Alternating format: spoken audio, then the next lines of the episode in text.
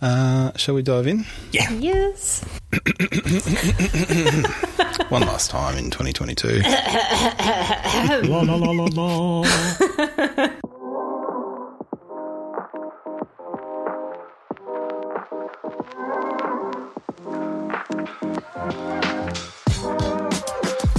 This is Let Me Sum Up, your irregular deep dive into films about climate and energy.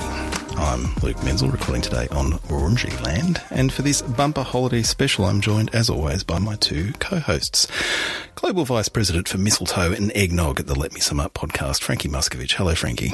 Good evening, Luke. You mixed it up there a bit because I was going to say I'm just exhausted from all the extortion over the course of this year, but I'm but I'm very happy to report that I'm also suffering the after effects of eggnog uh, consumed under the mistletoe. Well, Frankie, I know that you're a woman of multitudes, and I feel like we've put you in a little bit of a box with your extortion activities, and I think we need to break you out occasionally, right? I mean, if you want, I'm pretty happy with my little extortion box. That's okay. Let's go with it. All right, we'll let you out of the box for this one episode, and then back in the box, Muskovic. Okay. That's the true spirit of Christmas.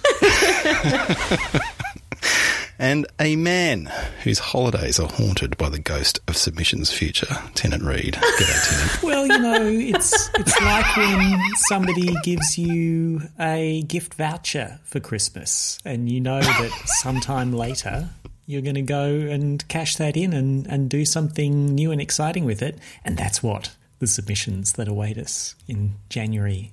Most of them, in fact, due on February the seventh, Yeah. a day that will live in infamy.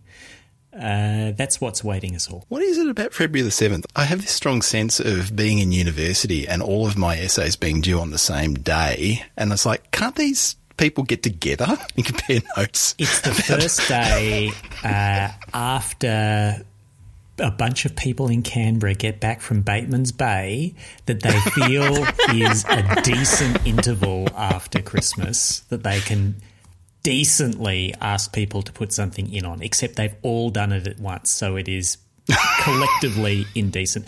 This is a collective action problem, a common pool resource problem. This is the tragedy of the commons at work. Thanks, Canberra. Thank you. Thank you, Canberra. I know you're all working very hard, so I won't go too hard on the whole submission traffic jam thing. But uh, yes. It's okay. Reed did it for us. It's fine. I regret nothing.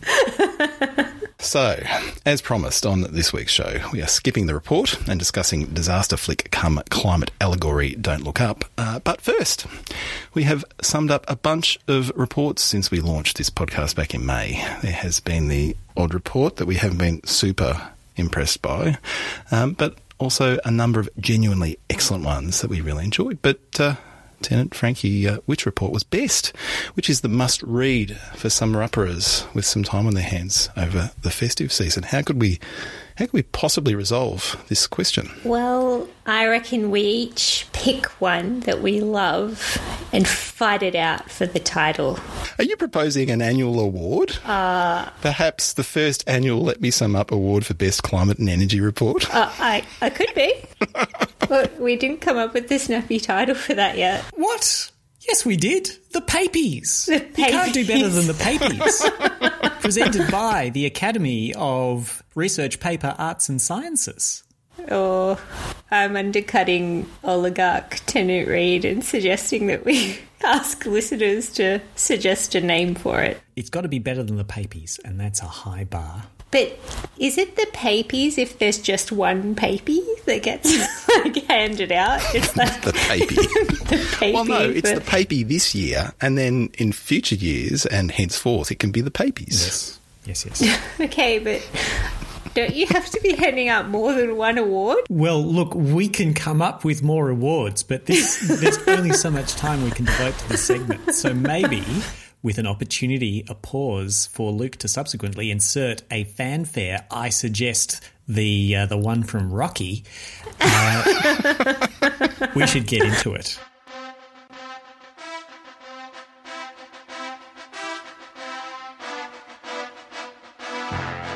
Frankie, what's your nomination?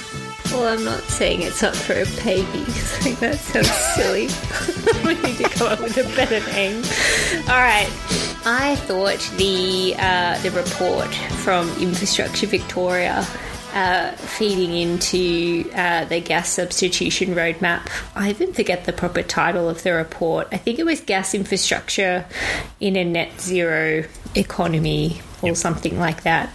It was really comprehensive and it took a like I think a really serious look at a, a, whole range of issues that need to be worked through uh, in a state that's more reliant on fossil gas uh, for heating and industry than than any any other of the major states. So I think just sort of on reflection, it was a really um, like that plus the gas substitution roadmap itself. They were really brave pieces of work to do at mm. um, commission at the time that they did.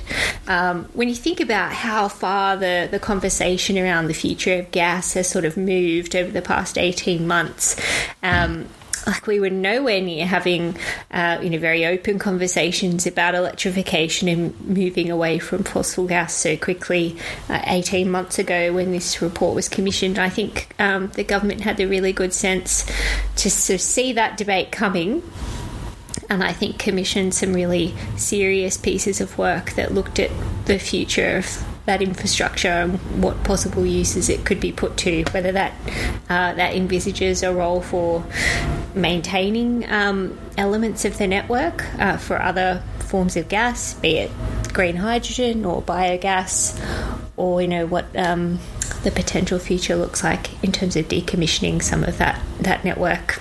And I thought it took a really good, sort of sensible view of um, policy recommendations that I think fed into the, the roadmap itself. So I just thought it was a great, it was a cracking report, um, a really good read. Mm. I remember we had a, the three of us had a really good chat about it. This was definitely my top three. Mm. And um, uh, the, the, title of this episode um, was. Uh, a very December 2021 gas report. That's right. which sort of speaks to it being of its moment. And it was, it's kind of, I think we'll look back on it as being kind of in this liminal space between like how this debate was mm. kind of pre 2022 and, and, and what it's going to look like post 2022 in a post Ukraine world. Um, the, the abiding memory I have of that conversation is that they were sort of setting 2030 as this kind of junction point for decisions about the future of gas infrastructure in Victoria. And obviously, you know, um, both the you know the, the, mega trend of you know eye-watering global gas prices, but also um, you know since then uh, uh, we've also seen the Victorian government commit to a 75 to 80 percent emissions reduction target by 2035. Big target. Um, they've massively changed uh, the, the parameters um, for for that decision. And necessarily, I think we're going to see a debate over the next several years, not the next mm. eight years, as, to what the future of that infrastructure is. But also just so clear eyed about some what some of the options are um, uh, in terms of how you know different parts of the state and different needs of different types of energy users might be serviced in the future. I thought I thought it was a good one. Yeah, I'd agree with that. Uh, it, it, was a strong report, and uh, Frankie, as you said, in, in commissioning it, you know, a, a far-sighted step, even though when it came time in mid 2022 to to make some decisions and and do the initial substitution roadmap the government the Victorian government we're talking about here clearly was a bit cautious but they had boxed themselves in. They like they had deliberately boxed themselves in by starting this process commissioning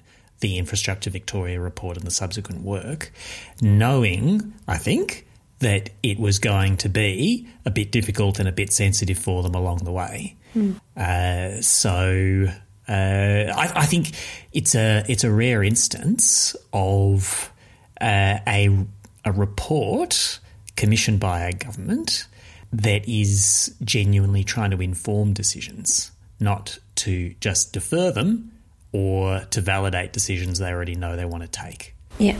Uh, so, good one. Uh, Tennant, what report are you going to nominate for the 2022 award?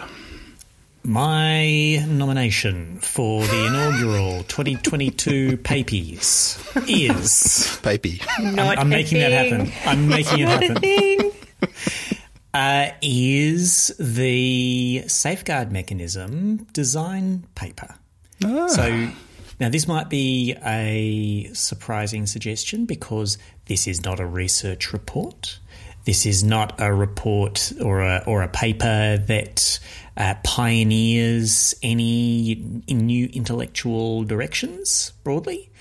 Uh, but my pitch for this one is that it is likely to have more direct impact on more emissions than any of the other papers that we assessed this year. It's going to I'm not sure if I agree with that.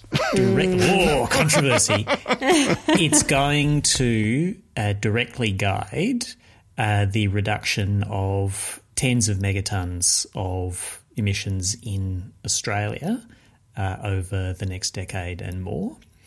Um, it has set up an expectation for a level of emissions reduction ambition that, while not as uh, going as far as some would want, uh, goes quite a way and has apparently, based on the government expectation embodied in the 2022 emissions projections that we talked about uh, last episode, that that level of ambition seems to have stuck. And I'll say this for it as a as a report: it lays out design decisions and choices that are available with clarity and, thank God, a re- reasonable degree of brevity.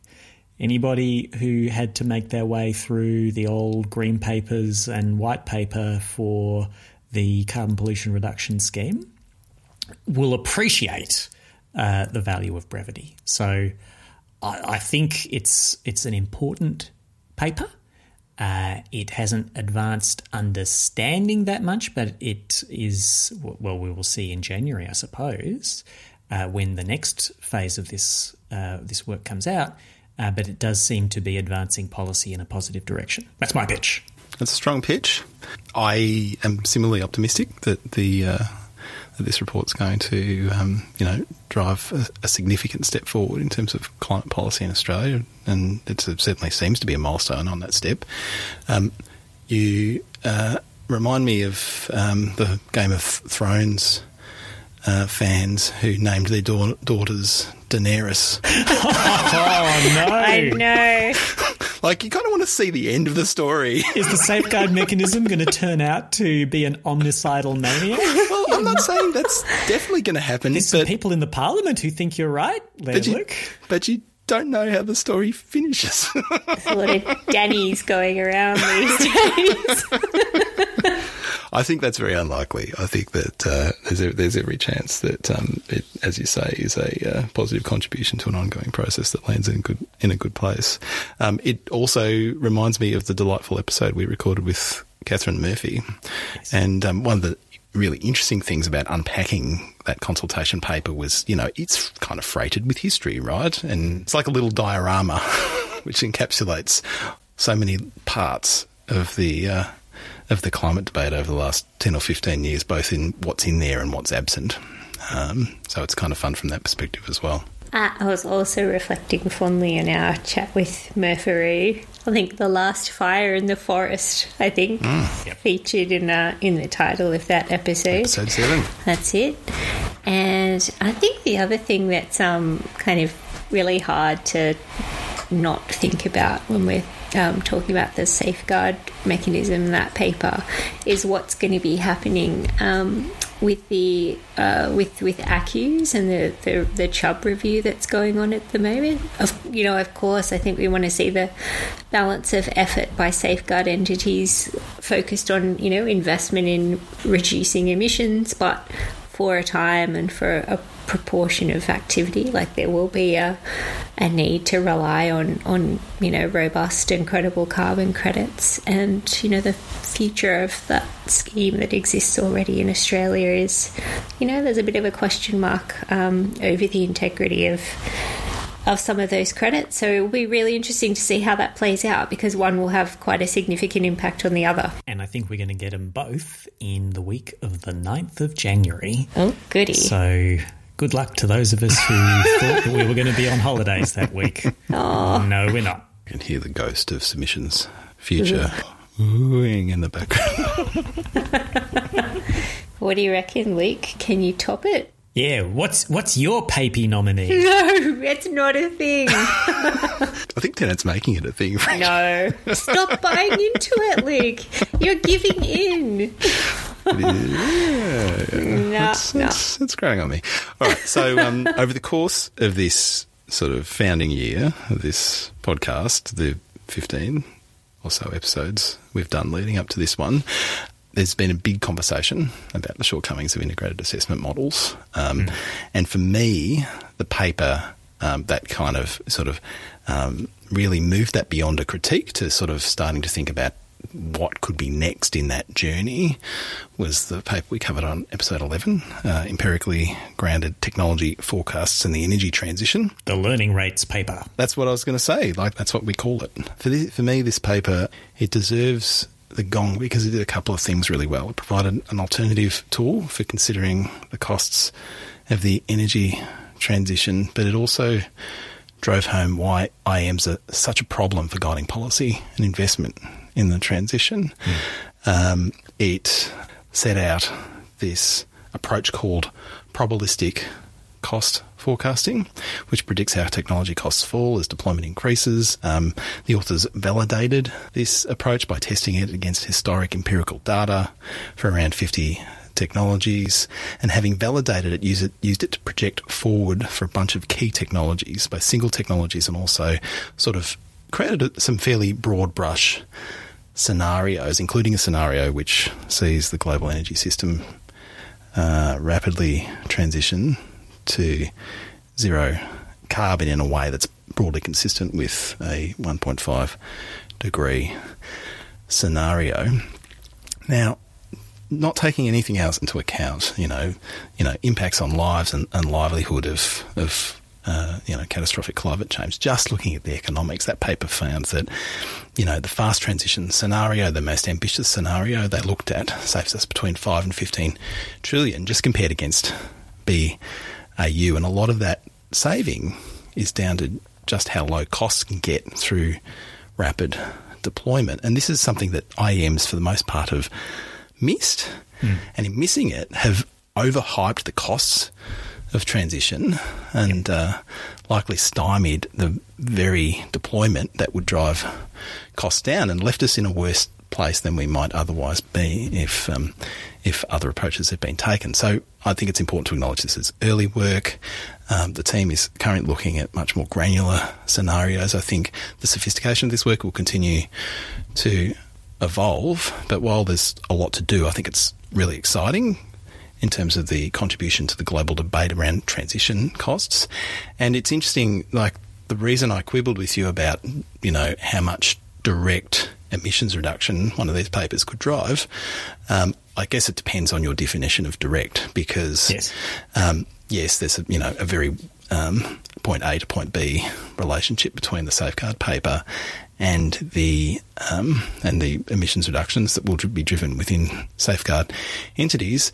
But if this work and work that builds on it is able to really shift the conversation and the considerations that um, public policymakers bring to bear on decisions that they're making at the global level, that could be truly transformative. And that's why it's so exciting and why I think it deserves our inaugural award. It's a strong case. What do you reckon, Frankie? You sort of set it out again really well there, Luke. One of the, th- like, just like there were so many things that were really compelling and really kind of um, clearly and um, succinctly kind of laid out in this paper.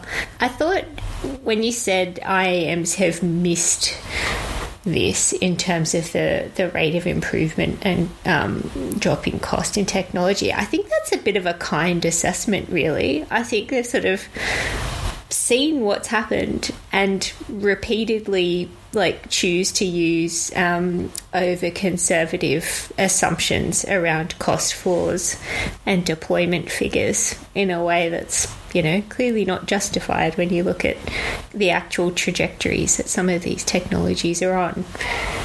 And as you say i think the other really kind of big compelling finding out of it is that the fast scenario is that there is no, you know, there's there's not a, a cost um, to society. It's it's all benefit, and that's not even factoring in all the other things like societal cost of carbon, which are you know sometimes flawed measures. It's just the rate of technology improvement and the cost of that coming down. So very compelling and just really exciting to think about the uses that this work could be put to in the next little while.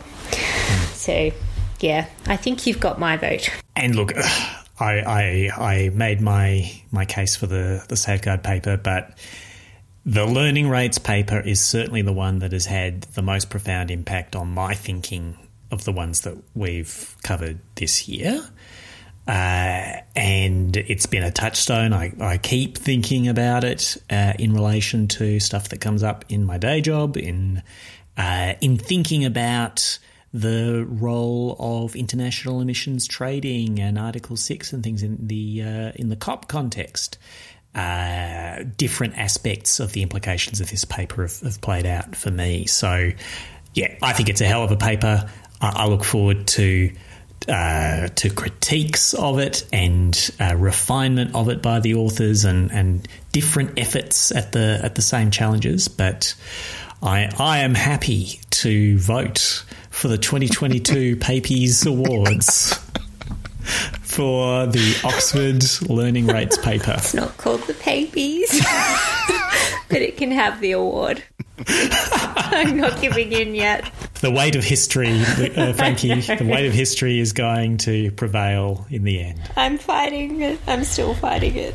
All right, so it is my great pleasure to announce that the first annual PAPI, the Let Me Sum Up Award for Best Climate and Energy Report, goes to empirically grounded technology forecasts and the energy transition. Congratulations to Rupert Way, Matthew C. Ives, Penny Mealy, and J. Doyne Farmer for the win. Uh, I can confirm a trophy is not in the mail. Uh, you, what about a picture of a trophy with a, a, a digitally altered, uh, correct uh, engraving added onto it in a very subtle fashion. I, I think that uh, that is within our budget, yes. Potentially conveyed via social media.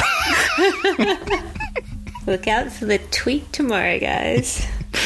All right, I think that's a that's a good outcome, and I think we'll call uh, the other two papers runners up in the, the inaugural Papies.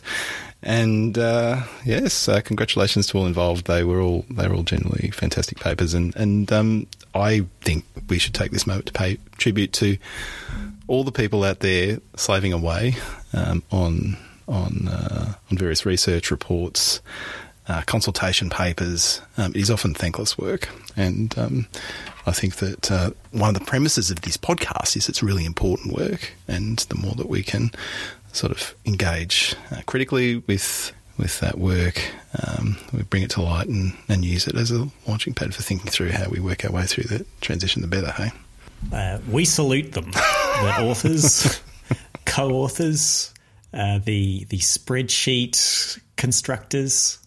Uh, and uh, nerdy analysts and wonks who have done so much to advance the cause of better understanding of and debate of and decision making on energy and climate this year.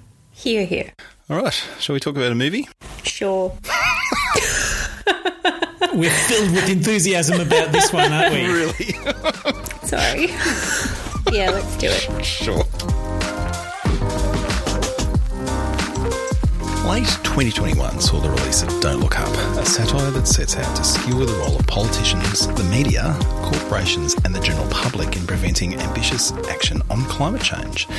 Directed by Adam McKay and starring everyone from Leonardo DiCaprio to Jennifer Lawrence to Meryl Streep, it is an allegory that explores its themes by imagining a planet destroying comet is hurtling towards Earth and nobody can get their act together to do anything about it. Now, at this point, it is incumbent upon me to warn you that there are spoilers ahead. So if you don't want to be spoiled on this year old movie, I suggest you pause this podcast, go find it on Netflix and come back later. But with that important caveat out of the way, Tennant, What did you make of this movie? So, this is a few things as a movie. It's a comedy. It's a take that to several like specific great big thing uh, risks hitting the earth and uh, our plucky heroes must do something about it movies like Armageddon and a Deep Impact. Uh, and it's also a climate allegory. Climate change is never explicitly mentioned in the course of the movie, but it's also like so clearly an allegory for climate change that even if the creators hadn't been talking in uh, social media and interviews and every other possible context about how, hey, it's really about climate change. Uh, that is just an inescapable. So, well, certainly for people like us and you, dear listener, uh, if you are listening to this podcast, you are probably sufficiently uh, suffused with climate stuff that uh, you you can't escape thinking, well, this is really about climate change. But a question that is uh, that that occurs is how good is it at being each of those things? Now, this was a movie that um, inspired a lot of discourse a year ago, and uh, look, frankly, I would have thought I did think I said. I think there's been enough discourse about this movie. We should talk about a different movie. And yet we put it on the list. We will, out of respect for the people, we put it on the list. And the people said there has not been enough discourse about this movie. We need to know what Frankie and Luke and heaven help us, yes, even Tennant think about Don't Look Up. And oh, look, I want to like this movie, but I think that as a comedy, it had the problem of just not being very funny comedy's a very like it's a very individual thing and what works for one person won't work for another. But you know i find myself being like uh, like Milhouse at camp krusty saying he's still funny just not ha ha funny. Uh, it, it there were a couple of things that i thought i i, I even on the second uh, go i got a, a good chuckle out of. I thought that uh, Jennifer Lawrence's character's reaction to seeing uh, Leonardo DiCaprio and Cate Blanchett just start making out in the Situation Room at the White House. Uh, that was a great reaction. I like how that's the first bit of like actual content you've touched on. the most important thing that happened. I thought that the third go round of the black bag uh, on the on the head of a major character joke was was very good.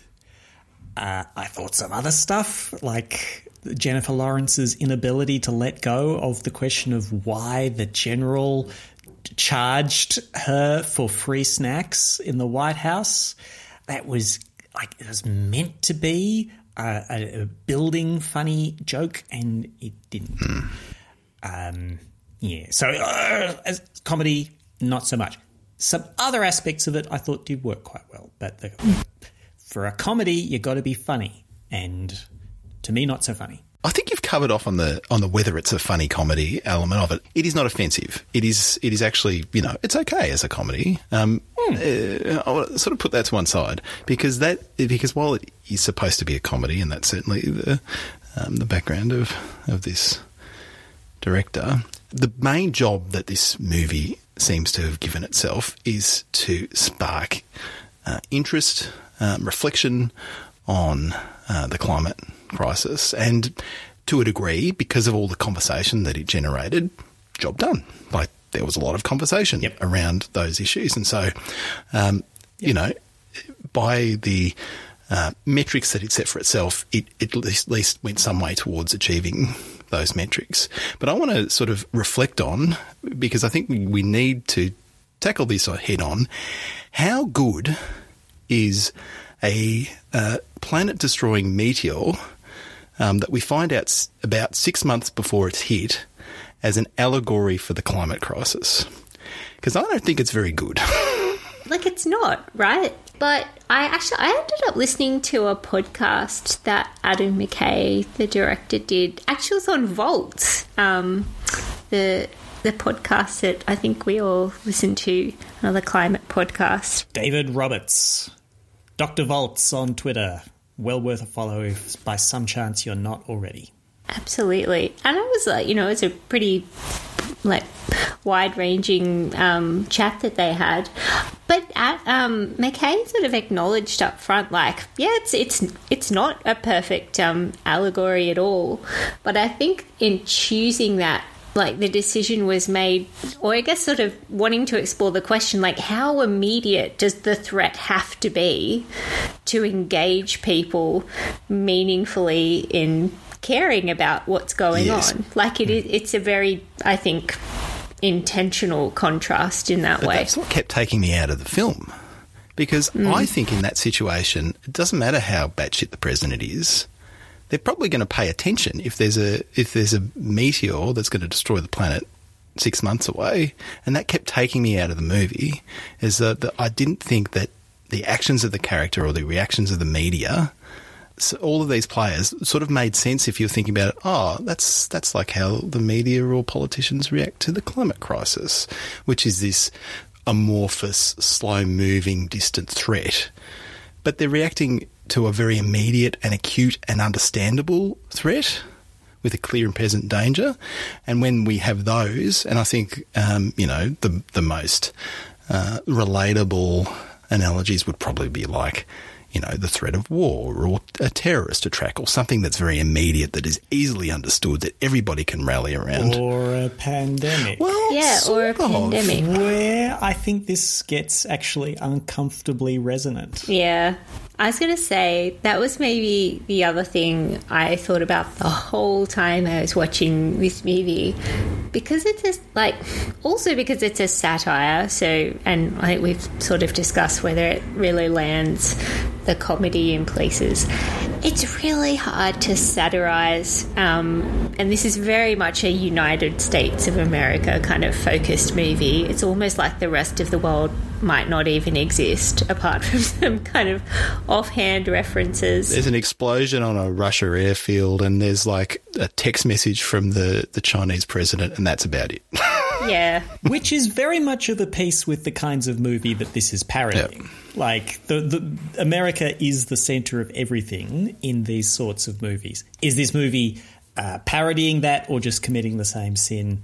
I don't know, but it it's it's a familiar cinematic issue. And and you should tell them that like yeah, of course they've they've made that decision uh, on purpose to make it so US centric. But what's really hard to look at this like it's hard to look at it as a satire because some of the elements of like the way the you know this fictional president Janie Orleans um, you know was dealing with the prospective threat of um, the comet and willing to engage in conspiracy theories and things like that were not that far off what was happening in the US during the pandemic. Like it, it gets really hard to do a satire of something that's just very hard to to parody. it might work better as a, as a pandemic satire than a climate satire. I think you could almost interchange the two, like es- especially as it related to the um, the way that the president was sort of engaged or not um, on the issue and her response to it. I thought, in that sense, like you could imagine watching this movie in the midst of an ongoing pandemic in the US and going, like, no wonder it's so divisive. I think it would have cut very close to home for a lot of people. So, like uh, the question you asked, Luke, is this a good allegory for climate change? Like it's it's a far from perfect allegory for climate change. I'm not sure there is uh, a like alleg- allegories don't tend to be perfect. Um, but I think it's it functions better as a rethink your great big thing at risk of hitting the earth movie in light of what we have actually seen of how the real world has reacted to and and the real America has reacted to climate change and to the pandemic. And would any of the of the stuff that we expect in our disastrous impact movies with rapid um, decision making by the powers that be and jut jawed heroes doing the right thing and million to one shots panning out uh, with you know maybe some losses along the way, but the the, the, the big uh, mission accomplished. Would any of that actually happen, uh, or, or how how would real decision makers and real people, and I think people come off, off almost as badly as the decision makers in this quite misanthropic movie. um, and on the pandemic, I will I will just raise one aspect of that that is oh, so such a terrible thing. Uh, this movie is like the the uh, Meryl Streep president is like the female Donald Trump, more or less the like I think it's almost unarguable the single greatest thing, best thing, closest to good thing. I think I think just genuinely good thing that the Trump administration did was initiate and carry through to completion the Operation Warp Speed vaccine development drive. Like that has been a very important thing. And Donald Trump is trying to become the Republican nominee for president again. And he can't talk about the single greatest thing that his administration accomplished because his voters hate vaccines. The uh, public discourse in, in his neck of the woods is so poisoned on this subject that he can't uh, he can't talk about it without losing ground to his opponents. Ron DeSantis has the edge on him because of his uh, flirtation with vaccine skepticism in, in that regard. So you take that and you look at the reaction of like the the uh, the people at large in the United States in this movie where they, know, some of them don't believe there's a comet, some of them don't believe that it's going to do bad things, some of them are more concerned with fighting culture wars than with anything else. A lot of people are just distracted and don't know what to think. Everybody, even the scientists, are like prioritizing uh, reacting to who broke up with who in the celebrity uh, music superstar couple story over uh, the the horror that they are trying to convey to people, and like that looks frighteningly plausible. Mm, I don't know. I, I, I, feel like a pandemic is amorphous, and it's acute, sure, but it's also amorphous, you know, and and and, and open to um, misinformation in a way that a big rock hurtling towards Earth has more has, has more in common with like soldiers on your doorstep or with, you know, the Twin Towers coming down or something like that. It's tangible in a way that some of these other things aren't. You, you know, you can, you can use a bit of magical thinking to wish away the pandemic and pretend it doesn't exist. It's hard, harder, I think, we're arguing about this hypothetical scenario. I just I just feel like that it that that it would um, galvanise different sort of response to you know something which is necessarily a lot more amorphous in in, in a global a global pandemic. I think one of the many things I found really triggering in this movie was um, like the point that you just made about um, the comet hurtling through space being a very real thing, except until people could actually see it in the sky um, at a certain point. Like, mm. conspiracy theories abounded that this wasn't a real thing, that, you know, like the film was portraying that there must have been a decent chunk of people out there that were either yet too distracted, uh, not well informed enough didn't didn't believe what the scientists were saying that uh, maybe it wasn't a thing.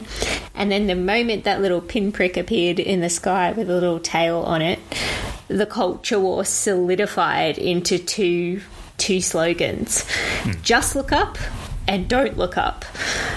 And uh, and even then, the people in the you know sort of pseudo Trump right side of politics used it as a as a wedge against the the, the science, or, you know, basically. They want you to look up so they can look down their noses at you. Exactly. One of the more memorable lines from the movie.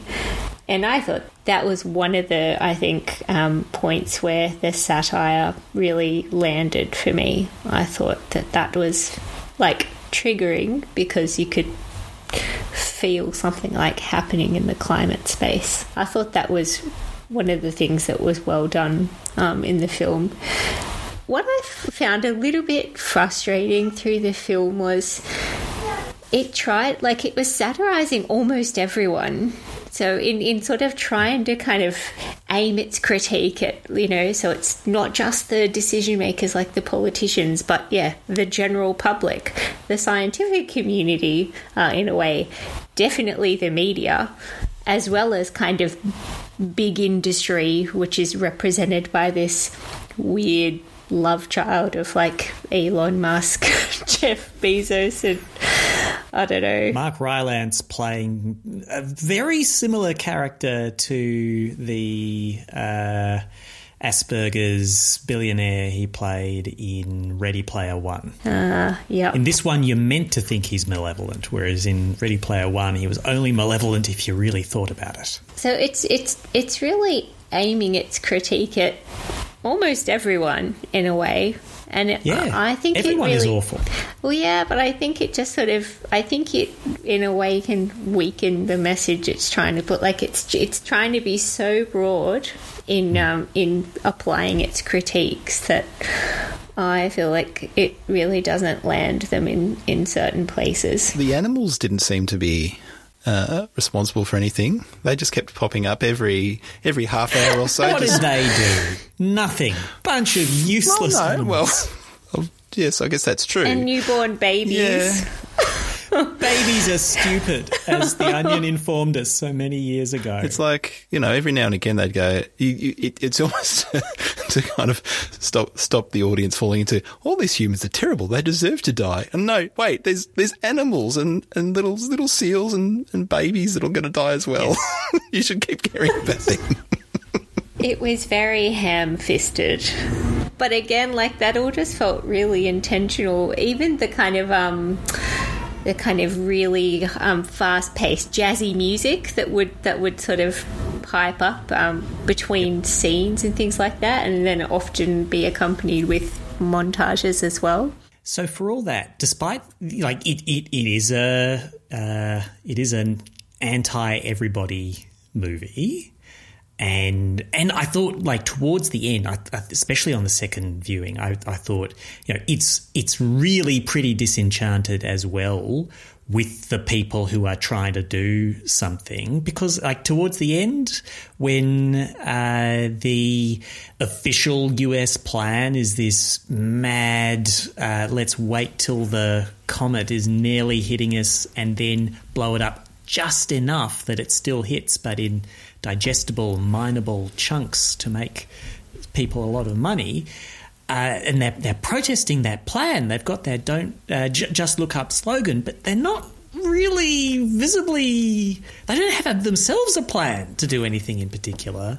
Uh, the the vapid uh, music stars uh, are now singing affecting songs about how we, we stuffed it all up and we need to just look up and, and do it right now. Like none of them is achieving anything.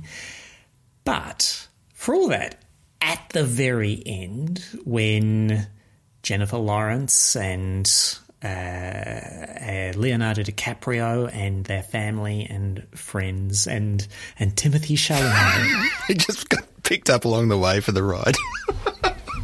yes, and fair enough, really. they're, they're sitting around the table having their last meal, which they are all aware is their last meal because it's over. The comet is about to hit, and they're saying what they're grateful for. And uh, and Leo says, "We really did have everything, didn't we?" When you think about it, it's quite affecting. I found it's uh, it wasn't that funny as a comedy, but uh, it was, for, you know, at the end, quite affecting. Um, and and I didn't want the the world to get blown up, despite how unpleasant almost everybody in it was. proving proving yourself to be slightly less misanthropic than this movie was. Yeah. I did find that uh, that final scene quite moving, um, having spent some time with these characters, and it, it it's just it was it was kind of tragic. And despite the fact that I was kind of in the movie and out of the movie, overall I was very conscious that you know this is kind of like a speeded up, um, intensified, distilled um, sort of parable for what we could be working towards into in, in terms of the way we're dealing with climate, with what I do in my day job and the things that I think about regularly. Um, it was kind of uncomfortable just spending that time in that space, um, uh, being confronted confronted with that for a couple of hours. We spend a lot of time thinking about solutions and watching people just comprehensively stuff it up for 90 minutes. Watching the scientists be unable to explain themselves in a way that cuts through. Oh. And- did it, did you guys find it really triggering when oh there's so many um bits like this through the movie i think it was oh it was at the start of um the first presidential briefing Yes. that leo dicaprio and um jennifer lawrence were giving meryl streep and her son who uh Jonah Hill. jonah hill who is awful like you know in a, in He's really terrific at being awful in this Yeah. movie. Coked a up, little too terrific. Fixated, son and chief of staff. Oh, he's so good. Uh, it it was great, and I think like very kind of thinly veiled parody of maybe Eric Trump or Donald Trump Jr. Because Yeah. uh, he's also the president's son and chief of staff at the same time. Uh, nepotism, but you start seeing Leo DiCaprio set up the the science of what he's about to report, and he starts wading into scientific jargon about the, the calculation methodology that is being used and like you just see Jonah Hill's eyes roll into the back of his head. And just go I gotta stop you there. I have no idea what you're talking about. That hit a little close to home. I think you're right. It also is aiming criticism uh, in a way at the people who are working in this space and you know perhaps one of the the more useful things to take out of this if you're working in this space um, is to be constantly thinking about how we can be explaining the work that we do in our day job in a way that's really accessible to people who don't live and breathe this stuff 24 7 I think the movie's also making the case that uh, uh, the best way to have your message accepted uh, is to be a bearded white man. Yeah, well, it didn't take long for the um, nose pierced uh, female grad student to get run roughshod over to the. I think Jennifer Lawrence does great work in this movie. Uh, I, I I think like she was terrific. I thought uh, Leonardo DiCaprio was uh, doing fine work as this nerdy, uh, nervous, uh, self-effacing Midwestern academic who who starts transforming beneath the uh, the the positive reaction that he starts getting from people to uh, the way he says things. Uh, yeah, I, I just, I just wish, I just wish the script had been a little funnier. I um, I did wonder a little bit about his character arc because he, he starts out very earnest and very concerned. And he gets get, sort of gets taken in by this you know this harebrained idea that they're just going to you know blow up the comet a little bit and then mine the resulting asteroids. Um, uh, and then he kind of becomes the face of the whole enterprise. Yeah. Like he's on advertisements saying, "Oh, you shouldn't be worried about this. It's all going to be great. You just Call, ring this call hotline." our helpline. yeah. But then suddenly He's corrupted by power. he is He's tempted and taken in for a while, and then he can't abide it any longer. he has this breakdown on TV. Um, Decides, you know, this is all a load of hogwash.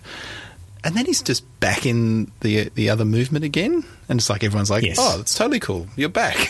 you agree with us again." like now you're the figurehead of the movement once more. I was like, "Is that how that would play out?" I'm not sure. they sort of allied that whole journey back to the heart of the uh, the anti-comet movement.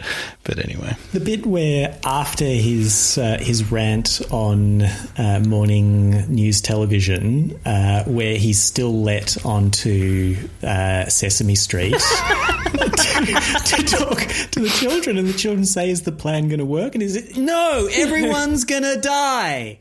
that was one of the funnier pieces. The kids are like, I don't like this man I don't like very you much. anymore. Character arc be damned. That was it was worth it for, for that 10 second scene. One of the other moments that I thought was actually funny, but in a really sad way, was when um, I think it's sort of after the um, the initial mission. So we should kind of say that whilst the the president, um, in the first instance, when hearing about the comet that's hurtling towards Earth, decides that that can't possibly be true, or you know, doesn't care about it because she's got other very important Midterms are coming up. midterms to worry about, decides this isn't a priority, we'll just sit tight uh, and wait and see.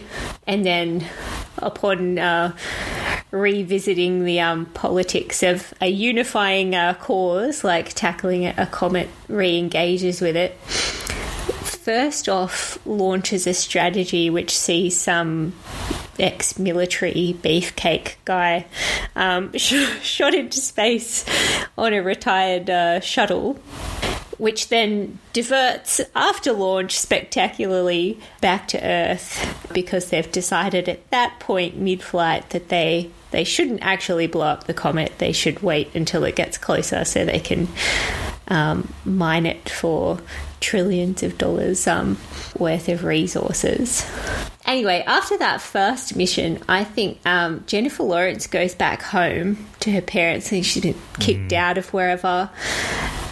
Everything's uncertain because this, you know, this mission was aborted, but the president's now spruiking this new plan that we're gonna, that there's gonna be all this economic opportunity from exploiting the resource-rich comet that will fall to Earth in tiny, manageable chunks, and. Uh, and she's feeling very dejected and has, you know, nowhere to go. So she goes home and she's on her parents' doorstep. Her parents open the door, but there's a screen door there. She's locked. She goes to open it. She's like, open the door. And they're like, no politics, but we're for the jobs the comet will provide. And she just stands there, kind of stupefied by it. I thought that was great. I mean, horrifying, but great. That was one of the few moments that I thought were genuinely funny in a really horrifying way. I thought uh, that was a, a good moment, but I didn't laugh. And like, I, I'm a person who enjoys a, a black comedy. Uh, like the movie this is most compared to, I think, uh, is is Doctor Strangelove. And Doctor Strangelove is very funny. It's it's very quotable. And it, like, if I was going to point to one key difference, uh, it is that uh, Doctor Strangelove is it's played pretty straight. The absurd, like the absurdity of what is being said and done, uh, is is largely not recognized by the characters, but also the characters like they have the role of straight people in a comedy routine. It's Doctor Strangelove doesn't try and make you feel sad or or feel for the stakes as more spoilers. Uh, the um, the the world is annihilated in a completely avoidable nuclear holocaust, uh, and it's it's I, it, to your point, Luke. It is much more tightly focused on one specific absurdity, uh, which is uh, the notion of security through being on a constant knife edge balance of nuclear annihilation. uh, and and and you know it, it's directed by Stanley Kubrick, which helps, and written by Terry Southern, which helps. Uh, so that's a that's a great movie, and this is uh, this is all right. So the uh, the let the let me sum up review of uh, Don't Look Up. Go watch Doctor Strangelove. yes.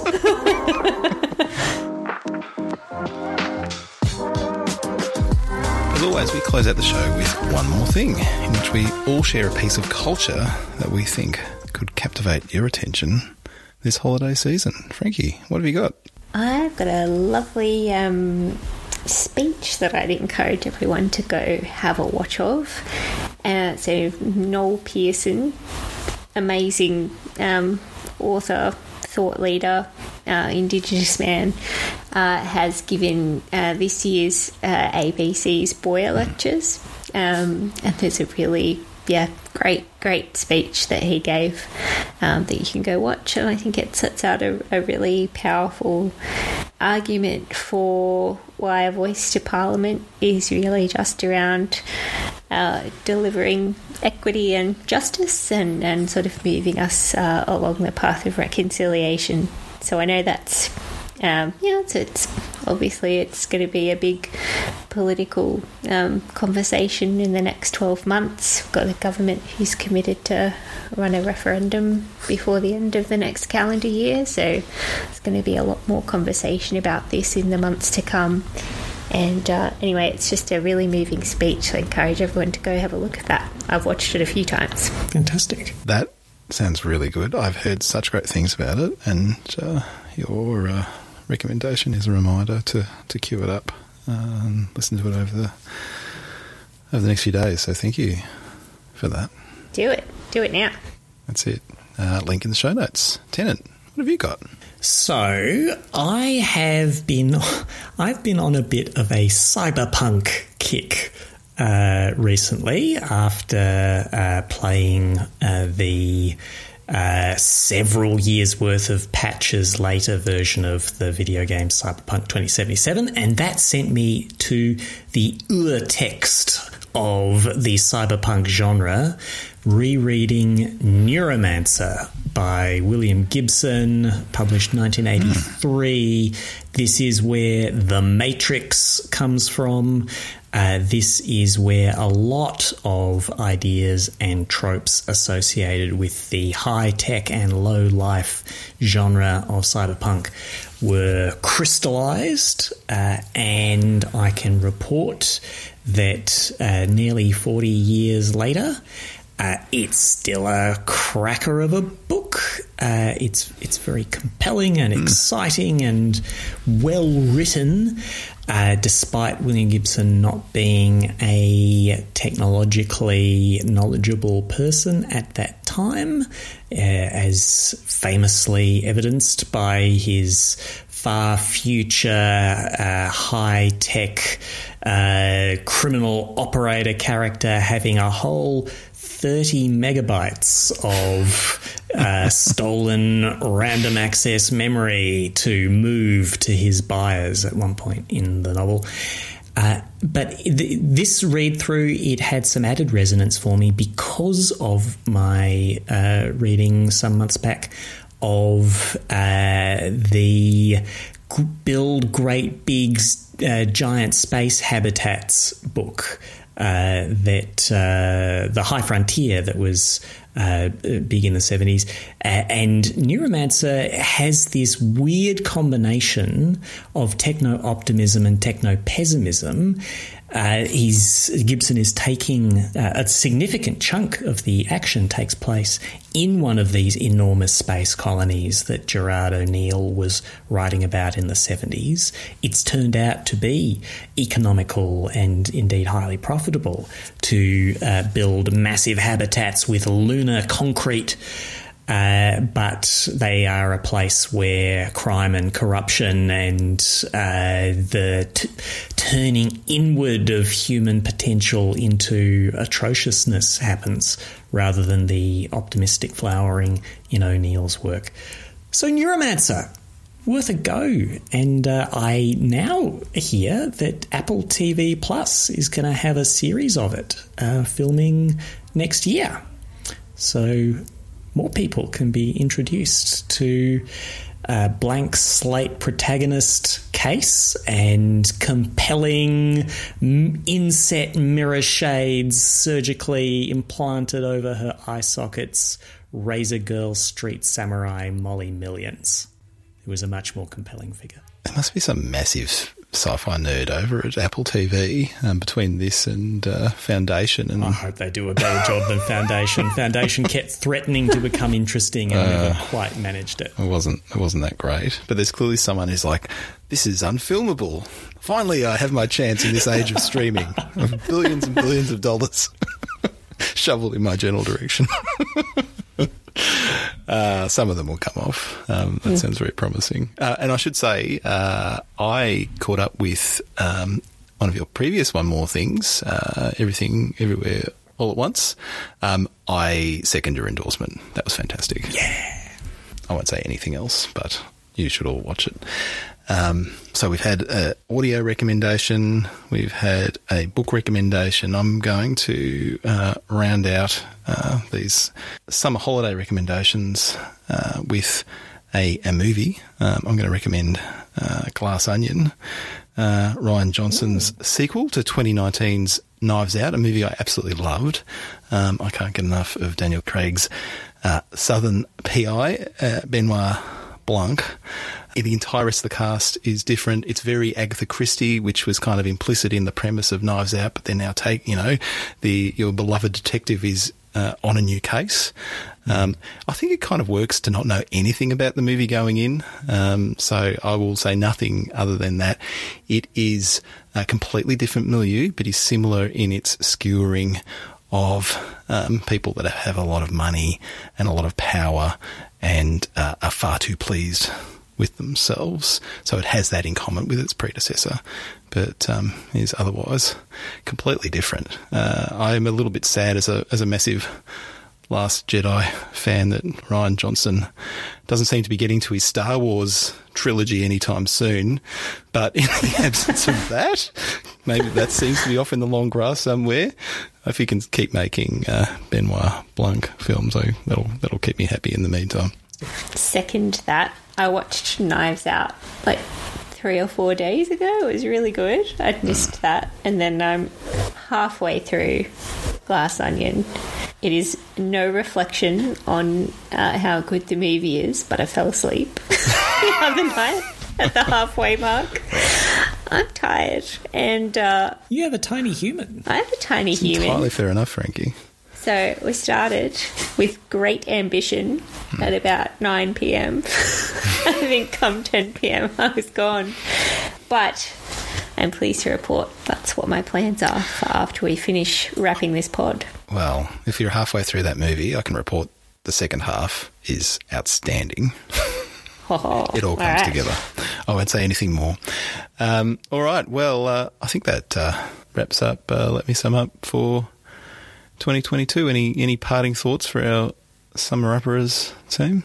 I'm just excited at all the reports we're going to read next year, and uh, I uh, I look forward to going through them all with you two and uh, bringing our dear listeners along with us for the next stage of the unstoppable freight train that is the Let Me Sum Up podcast. Juggernaut. The juggernaut. Yeah. And I just want to, yeah, echo that, but also thank you too. Like, it's been such a fun little adventure this last year doing this with you. And, and to our listeners, there's a few of you now, so thanks for tuning in every fortnight for the last little while.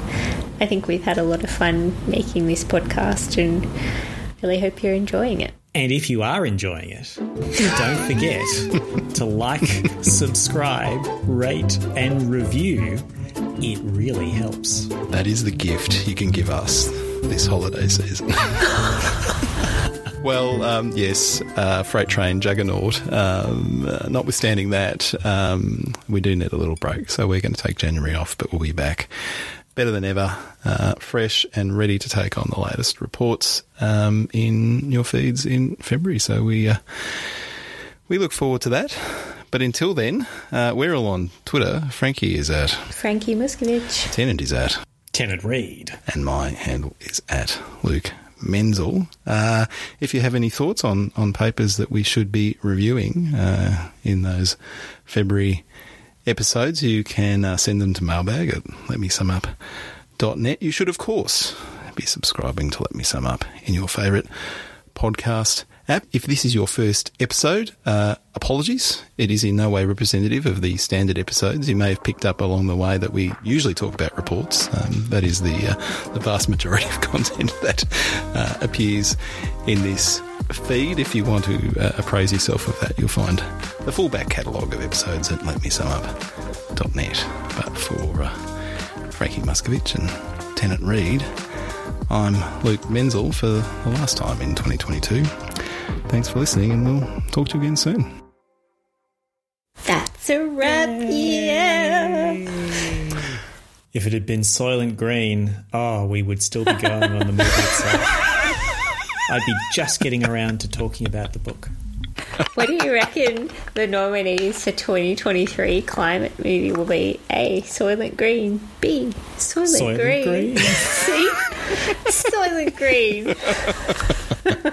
I think there's a lot of wisdom in the campaign slogan of Elaine Marley for governor of Mêlée Island in The Secret of Monkey Island. When there's only one candidate, there's only one choice.